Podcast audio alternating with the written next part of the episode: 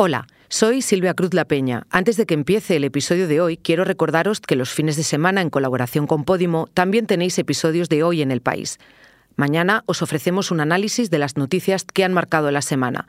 Y el domingo hablaremos de que cada invierno y primavera, con cada temporal, muchas playas mediterráneas desaparecen. Meses después, en verano, las volvemos a encontrar tal y como las conocimos. Parece cosa de magia, pero no lo es. Son millones de euros públicos invertidos periódicamente en arena traída en camiones para reconstruirlas. En algunos casos, el parche apenas dura unos días o semanas. Luego, el mar, con virulencia, vuelve a reclamar su espacio.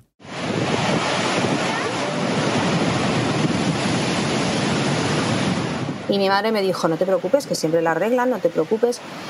Las ñapas de los aportes de arena que decimos, en Semana Santa vendrán y echarán camiones de arena, no te preocupes.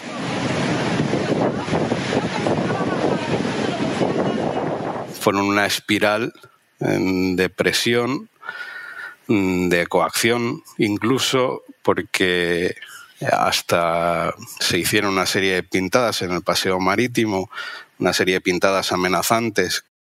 Ahora sí, os dejo con el episodio de hoy. Ibai Llanos sigue batiendo récords. En su última velada, que celebra desde hace tres años, vendió sesenta mil entradas en poco más de una hora y llegó a los tres millones y medio de espectadores en Twitch. Y podrían haber sido muchos más si la plataforma no hubiera limitado el número de conexiones. Un fenómeno que mezcla a varias generaciones en un show que incluye música, deporte, celebridades, y que generó polémica cuando se difundió que podía pagarse con el bono cultural joven que da el gobierno a quienes cumplen dieciocho años. Soy Silvia Cruz La Peña.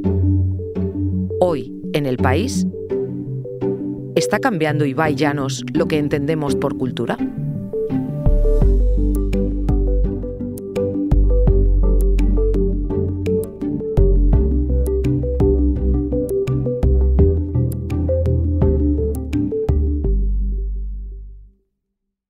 Paloma, ¿cómo estás? Hola Silvia, pues encantada de saludarte y de charlar contigo un rato. Gente, gracias a todos los que estáis desde casa apoyando este directo.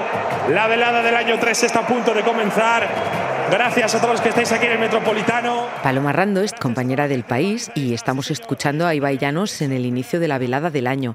Paloma, no hay muchos eventos que vendan todas las entradas de un estadio como el Metropolitano en menos de una hora. No, desde luego no hay muchos eventos que agoten las entradas en, en una hora. Desde luego yo creo que esto es una señal inequívoca del fenómeno al que nos encontramos. Lo único comparable que ha ocurrido recientemente es eh, la cola de entradas descomunal que, virtu- y virtual que se ha formado para el concierto de Taylor Swift en, en Madrid el año que viene. O sea, que comparar a Ibai Llanos con Taylor Swift yo creo que da la medida de cómo es la, la historia. Y todo esto ocurrió además la semana pasada, coincidiendo con la celebración del Orgullo, el inicio del verano, otros festivales que había en Madrid, y aún así consiguió un pico de audiencia de tres millones y medio de espectadores fuera del estadio. Y no fueron más, Paloma, porque caparon Twitch, que es la plataforma de Amazon por la que Ibai emite su contenido en directo. Estamos haciendo este evento de manera gratuita en Twitch, que es la plataforma donde yo empecé ocho, hace ocho años, y empecé comentando League of Legends, y ahora sigo comentando League of Legends, pero he hecho este evento. Y además, los que comentan conmigo la mesa son... Paloma, eh, explícanos brevemente, para los que no sabemos, porque te confieso que yo soy una, ¿en qué consiste esa velada? Pues la velada eh, del año es un evento que Ibai Llanos organiza. Esta es su tercera edición y consiste básicamente en peleas de boxeo, eh, llamémoslo amateurs, entre streamers, youtubers, eh, celebridades, eh, cantantes, y a partir del año pasado es un espectáculo que mezcla combates de boxeo con actuaciones musicales. Pues hemos visto este año actuaciones de todo tipo. Hemos tenido pues a Ozuna, a Rosario Flores, a Estopa, a Nicki Nicole, a Quevedo.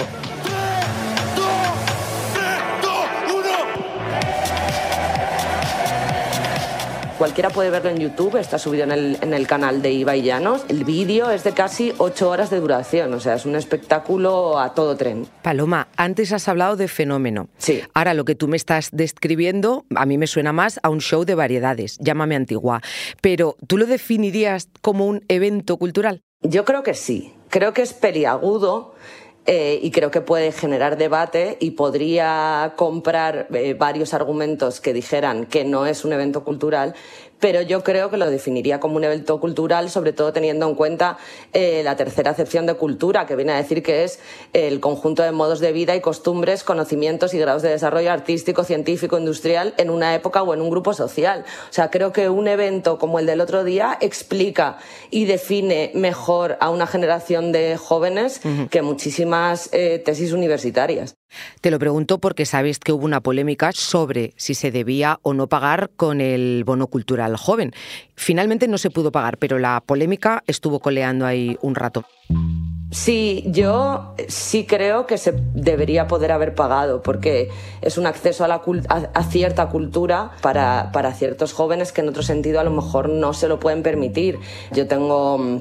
Eh, un familiar muy jovencito que quería ir y, y al final no pudo ir, fue a las cercanías del estadio y pusieron pantallas fuera y tal y lo vio desde ahí, pero, pero no pudo ir y, y sí que creo que, que hace generación, que este tipo de eventos son los que la generación que tiene ahora veintipocos años o diez y muchos recordará dentro de veinte años como, como uno de los espectáculos de sus vidas. Paloma, tenemos a una de esas personas en nuestro equipo, es Javier Machicado, estuvo allí y entrevistó a algunas personas que estuvieron en la velada. Si te parece, vamos a escucharlo y a reaccionar. Claro. ¿Y nos explicas esto de reaccionar? Pues reaccionar es básicamente el formato más extendido entre, entre los streamers. O sea, es eh, lo que hizo famoso Al Rubius, lo que ha hecho famoso a Ibai. Forma parte, yo creo, que del concepto de eh, hacer comunidad. Si antes, los que somos más adultos, eh, a lo mejor veíamos una película y nos, comen- nos gustaba comentarla después, pues esto es casi hacerlo en tiempo real mientras uno juega un videojuego o mientras ve cómo otros juegan. Entonces creo que es una manera de ir compartiendo pues una serie de comentarios que a uno le suscita lo que está viendo en una pantalla, y creo que básicamente es lo que ha conseguido que se unan tantísimos jóvenes. Paloma, pues vamos a quitarnos unos años tú y yo también y vamos sí. a reaccionar. Muy bien. ¿Qué tal? Buenas tardes, soy un periodista del País, vamos a hacer un reportaje de la velada. ¿Os puedo hacer un par de preguntas? Pero es que yo de esto no sé nada. No, no, por eso, por eso te quería preguntar, porque me chocaba que al final es un evento en el que se ve mucha gente joven. ¿Por qué habéis venido?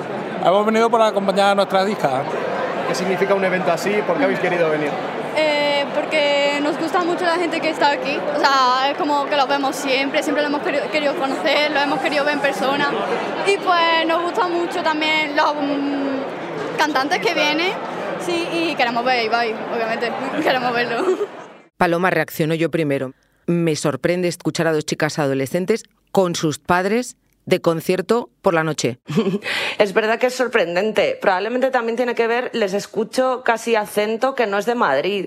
Entonces casi me imagino que, que vinieron eh, de viaje eh, acompañadas por sus padres. A mí me sorprende mucho por parte de ellas, pero me parece muy enternecedor eh, por parte de los padres que, que quisieran compartir esto con ellas. Además de mezclar generaciones en el escenario y de crear generación, como tú decías antes, también se está produciendo un fenómeno extraño, por lo menos para mí, el de los hijos adolescentes compartiendo el ocio con sus padres en el mismo espacio. Sí, yo creo que tiene que ver con algo que proyecta también el, el evento en sí y con algo que tiene que ver con, con Ibai como figura, que es que a pesar de que es un evento que apela eh, mayoritariamente a la gente muy joven, sí que es verdad que, como bien decías antes, vemos a, a participantes de, de más edad. O sea, vemos actuar a Estopa, hmm. que Estopa para la mayor parte de los que que acudieron deben ser casi ancianos, o Rosario Flores, o por ejemplo entre los comentaristas de la velada está Jaime Ugarte, que tiene eh, más de sesenta años. O sea, yo creo que sí que hay eh, cierta vocación de eh, escuchar a gente que no tiene solo su edad. Entonces a mí eso me, me, me parece muy interesante y me gusta mucho. Pues vamos a seguir escuchando y reaccionando. Mira lo que pasó en la alfombra roja. Es cierto que me estoy impresionado. O sea, esto es una lo, lo que han hecho, es, es increíble y, y vamos, o sea... Es... Yo creo que están viendo a Ibai, Belén Esteban. Quizás... Claro, claro. Belén, Belén Esteban. Claro, claro que estará sí. por aquí Belén Esteban. Bueno, la ovación que recibió Belén Esteban eh, fue... tan sumamente grande que en algún momento pensaron que era porque estaba entrando Ibai y era ella. Me hizo mucha gracia porque, claro, eh, probablemente hay algunos eh, comentaristas que no están familiarizados tanto con el personaje de Belén Esteban ni con el universo Sálvame, que le vieron un parche en el brazo y pensaron que era que estaba dejando de fumar. Y no, es el parche que Belén, como es diabética, utiliza eh, para, para regularse. Eh, eso me hizo mucha gracia. Yo creo que hay una generación eh, joven que tiene de referente Sálvame, sobre todo en cuanto a los memes, porque se alimentan mucho de memes, entonces mm. eh, no está tan contaminada por las opiniones de los adultos en contra de ciertos programas de televisión y que los ve de una manera más inocua. Entonces, eh, por eso probablemente eh, Belén Esteban pues puede ser aclamada por las masas que concita Ibai. ¿Tienen menos prejuicios? Sí. Sí, sí, yo creo que tienen menos prejuicios también porque han vivido una tele del corazón eh, un poco más blanda. O sea, los programas que realmente hicieron arquear la ceja a toda España, yo creo que tienen más tiempo que Sálvame. Claro. O sea, creo que Sálvame fue un poco el culmen de todo eso. Entonces, la gente joven lo ve más desde fuera, como, pues eso, eh, generan memes, generan momentos divertidos y eso es con lo que ellos se quedan. Paloma, hemos visto cómo la presentadora del acto eh, pensaba que se estaba ovacionando a Ibai y era Belén Esteban, pero vamos a hablar de Ibai, por supuesto, el maestro de ceremonias. Escucha lo que piensan dos colegas que fueron de treinta y veintiséis años aquella velada. Al final es una persona que, ha, que mueve mucha gente, que mueve gente de todos los estilos, de todo tipo. Eh, una velada como esta, que es boxeo, que en la vida había llenado un estadio de fútbol, lo llena, ¿por qué? Pues, porque Ibai, ya está. Y luego aparte contando con Estopa, Ozuna y grandes artistas del, del cante, y estamos aquí por eso, o sea, nos mueve todo y es, y él se dedica a esto, pero aparte lo hace todo grande porque mueve a mucha gente del plan de, del boxeo, de sea youtuber o de, que se dedica a eso. Y, pero si es de boxeo como si hubiera hecho hockey hielo, sí, es o, que la había llenado él también. Él se dedica a eso y, a, boxeo, sí, y, a, y aparte él lo hace a ser lo grande y mueve a mucha gente porque se, lo, es él, es único. Paloma, estos chicos habrían ido eh, siendo boxeo o hockey. ¿Me puedes explicar qué tiene Ibai? Yo creo que Ibai tiene una pasión narrando las cosas que podría narrar papiroflexia y conseguiría que todos estuviéramos pendientes. A mí me parece que lo que hace Ibai y lo que ha hecho Ibai hasta ahora debería estar ya siendo objeto de estudio y si no lo es, lo será. Y además, eh, personalmente, su carácter, su manera de expresarse, los valores que defiende, eh, me hacen verle como una de las grandes esperanzas de su generación. O sea, a mí me, me da mucha esperanza en, en la gente joven que Ibai sea el modelo a seguir. Paloma, has hablado de valores, de la confianza que te produce en la juventud personajes como el de Ibai. Eh, nuestro compañero Javi habló también en, en aquella velada con un chico, Agustín, de veintiséis años, y fíjate lo que decía sobre otro de los streamers que estaba allí, y yo, Juan. No sé cómo fue realmente que de repente vi un stream por mis amigos que lo ven de hace mucho, y vi que no se metía ningún follón, seguía sus principios por encima de todo y a mí eso me, me gustó muchísimo, empecé a verlo un poco y veía que cada charla veía más seriedad en él, más madurez, quitándose toda esa toxicidad que hay en internet y sinceramente eso me enganchó. ¿Puede ser incluso un poco un modelo a seguir? Sí, completamente. Evidentemente hay diferencias, como, como cualquier persona, pero sí es verdad que eh, sigue unas cosas, unos puntos que a mí me parecen vitales y tiene unos principios muy, muy buenos para mí. Lo tiene muy bien ordenado todo en la cabeza, la verdad. Pues sí, yo estoy eh, totalmente de acuerdo con, con lo que dice este chico. Muchas veces eh, nos dedicamos a, a hablar de youtubers eh, o de streamers que ensalzan valores negativos y creo que en el caso de Ibai es el, o sea, el caso de Ibai es el ejemplo perfecto de, de todo lo contrario. O sea, Ibai es un chico que mantiene siempre el respeto en todas sus retransmisiones, hace que lo mantengan los demás. Me estoy acordando, creo que fue el año pasado, hubo un comentario transfobo hacia Villano Antillano, cuando, creo que fue cuando salió su sesión de Bizarrap. Sí. y Ibai fue el primero que lo cortó y que dijo que él no iba a permitir eh, comentarios así en sus retransmisiones. Eh, y me parece un, un gesto loable por su parte y que define también a, a una generación. El otro día me contaba un amigo que iba en el metro y que llevaba dos chavales enfrente y que uno había ido a la velada y el otro había ido al orgullo. Mm. Y que uno iba contándole al otro pues lo que había pasado en la velada, los combates y tal, y que el otro iba contándole a su amigo con quién había ligado en el orgullo.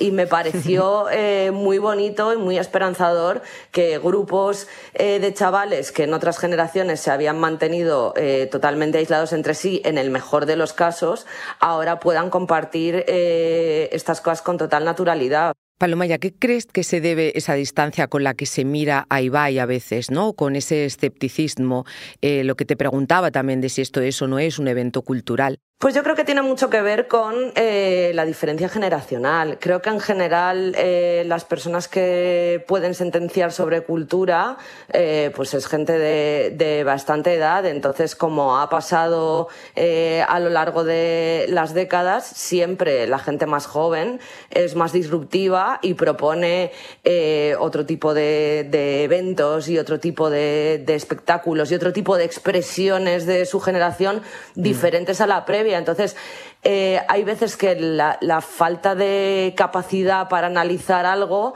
eh, hace que mucha gente de, de entrada lo, lo desestime. Y creo que, tiene, creo que tiene más que ver con eso. Creo que es algo que, que en unos años probablemente estará superado cuando pues, la generación de Ibai tenga pues, cuarenta años. Por contar otra parte, nos explicaba Javier, nuestro compañero, cuando estuvo allí, que era impresionante el número de patrocinadores que había, por ejemplo, y, y que la gente iba también un poco a vender su moto, Belén Esteban su gazpacho, los hermanos Casas su película. Eh, esta parte del dinero también hay que comentarla. Por supuesto que sí, es que es un escaparate enorme. O sea, no podemos perder de vista que la audiencia que, que tuvo eh, la velada en Twitch, y eso que sabemos que lo caparon en, en tres millones y medio, que probablemente eh, habría alcanzado eh, muchísimo más, fue superior, por ejemplo, a la de la visita de Pedro Sánchez al Hormiguero o a la de la visita de Feijóo al Hormiguero. Hmm. O sea, es que no somos conscientes, o creo que no somos plenamente conscientes del potencial que tiene esto. Tiene potencial Eh, cultural y de comunicación, pero evidentemente también eh, de promoción, de patrocinio y de negocio. Paloma, porque luego además está días y días coleando. En esto también se parece un poco a Sálvame. Sí, sí, sí, sí, sí. Sobre todo porque además luego son eh, muchos de ellos, o casi todos ellos, son personajes que luego tienen sus propias narrativas. Entonces, esto es como una especie de universo Marvel. Cada uno de ellos tiene sus historias y de repente sus historias van, van relacionándose entre sí en, en diferentes momentos. Entonces, claro, eh, digamos que también tiene mucho de Gran Hermano y de la vida en directo, pues todos ellos. Ahora, por ejemplo, hay mucha, sigue habiendo mucha polémica con uno de los combates en los que se dio por, por ganadora a Marina Rivers, y eso ha generado mucha polémica. Pues claro que todo, todo eso colea, porque luego todos ellos se dedican a opinar a posteriori de todo esto. Entonces sí, sí, es, es una estrategia perfecta. Por no hablar de los memes, que quién nos iba a decir que iba a ser Rosario Flores la protagonista. Sí, yo creo que eso precisamente entronca mucho con, con lo que yo decía antes eh, acerca de Sálvame. O sea, yo creo que eh, la cultura meme hoy día lo, lo inunda todo, entonces hace que veamos a los personajes de otra manera. Yo flipaba porque, claro, son eh, están coreando el No Dudaría de Antonio Flores cantado por, por Rosario. Mm. No Dudaría es una canción del año ochenta, mm. O sea, ninguno de ellos había nacido. Y me, me llama mucho la atención y me hace mucha gracia. Pues si te parece, nos vamos a despedir con ese meme. Muy bien.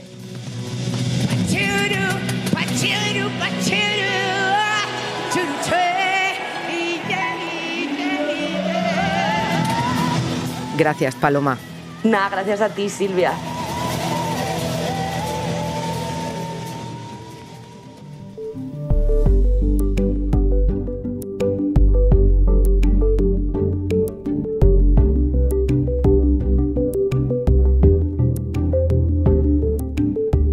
La realización y grabación sobre el terreno de este episodio son de Javier Machicado, la grabación en estudio de Nicolás Chabertidis, el diseño de sonido de Camilo Iriarte, la edición de Ana Rivera. Yo soy Silvia Cruz La Peña y he dirigido este episodio de Hoy en el País. Mañana volvemos con más historias. Gracias por escuchar.